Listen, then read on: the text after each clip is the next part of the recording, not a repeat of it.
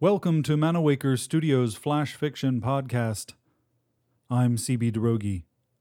A quick note before we begin. Would you like to know more about one of the authors featured on Flash Fiction Podcast? Check manawaker.com for contributor bios. This week, Do's and Don'ts for Missionaries Serving in Aresian Communities by Mike Wen. Missionaries. We understand that many of you who are about to embark on the journey to share the Gospels with the Aresians are apprehensive. After all, there is so much that is different between our peoples that navigating their society can seem overwhelming despite your training. Fortunately, as members of the very second authorized mission, you are in a position to benefit from the knowledge of those who have returned from the first one. We have condensed information from their debriefing into this list of do's and don'ts in the hope that it will provide additional insight as you start your service. Do take advantage of the capabilities offered by your new body. Like the great Jesuit missionary Matteo Ricci, who donned Mandarin robes as he proselytized in Ming China over tea, the Church has always encouraged missionaries to adopt the fashion and customs of the host community. In addition, the Aresian physiology offers new capabilities that you are encouraged to explore. Whether it is running at 100 kilometers per hour on four boneless appendages, or seeing the sunset from the top of Olympus Mons with 270 degree peripheral vision, you'll find that nothing sings a higher praise to our Creator than experiencing the sensual delights of a different type of mortal coil. Don't experiment with any part of the Aresian physiology that pertains to reproduction. With three genders and seven appendages, Aresian reproduction comprises a dizzying array of activities, and many of our missionaries have unknowingly participated in bacchanals. Just remember to decline invitations to any activity that involves the use of any of the posterior limbs that you do not fully understand. Do not engage in parthenogenesis, which is, while not technically sexual reproduction, stains partakers with the sin of pride. After all, God made each of us individual and unique, and it is folly to suggest otherwise. Do wear your cross and display it proudly. The cruciform has been the identifier for those who are in the body of Christ for thousands of years and will continue to be for thousands more. Don't use it as a conversation starter for random Aresian citizens.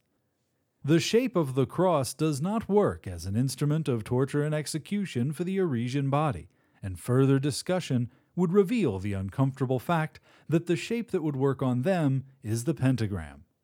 Do be open to building relationships with individuals embodying unorthodox phenotype.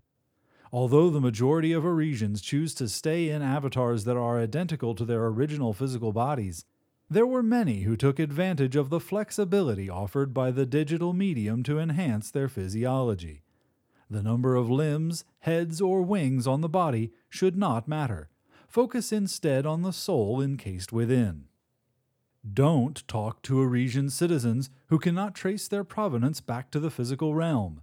The Fourth Vatican Council has declared in no uncertain terms that artificial intelligence is incapable of bearing eternal souls. Charming and interesting as those virtual citizens usually are, any amount of time spent engaging them are better time spent saving actual beings with souls do take advantage of the ultra augmented reality that Aresians inhabit.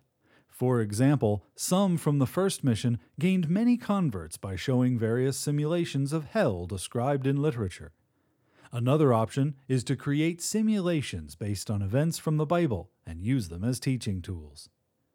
Don't create simulations of heaven. Past efforts based on Dante's or Milton's conceptions have all failed to appeal to Aresians most of whom found the experiences tedious. No matter. Heaven is but the state of spending an eternity with the Heavenly Father, and as such is ineffable. do welcome discussions on the book of Genesis.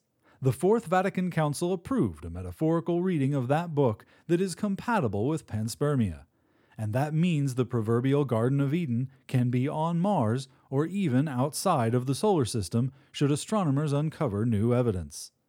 We have been told that many Oresians developed fraternal feelings toward our missionaries on account of the proximity of our planets of origin. Don't invite discussions on the book of Revelation. Many Oresians found its account of the end of time too closely resembled the events that destroyed the surface of Mars, an understandably traumatic episode retained in the collective memory of the species.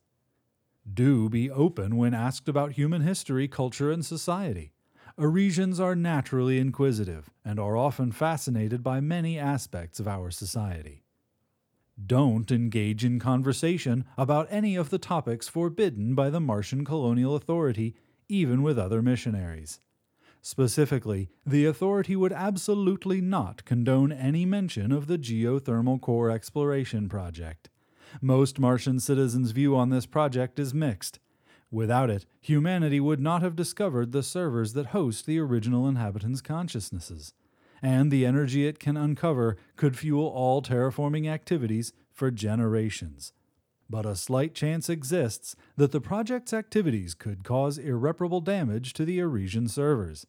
Although many of you are understandably conflicted about this project, remember your calling is to save as many souls as possible, not to engage in Martian colonial politics. This has been Do's and Don'ts for missionaries serving in Oresian communities.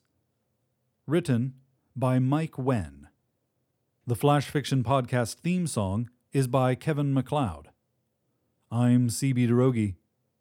Thanks for listening.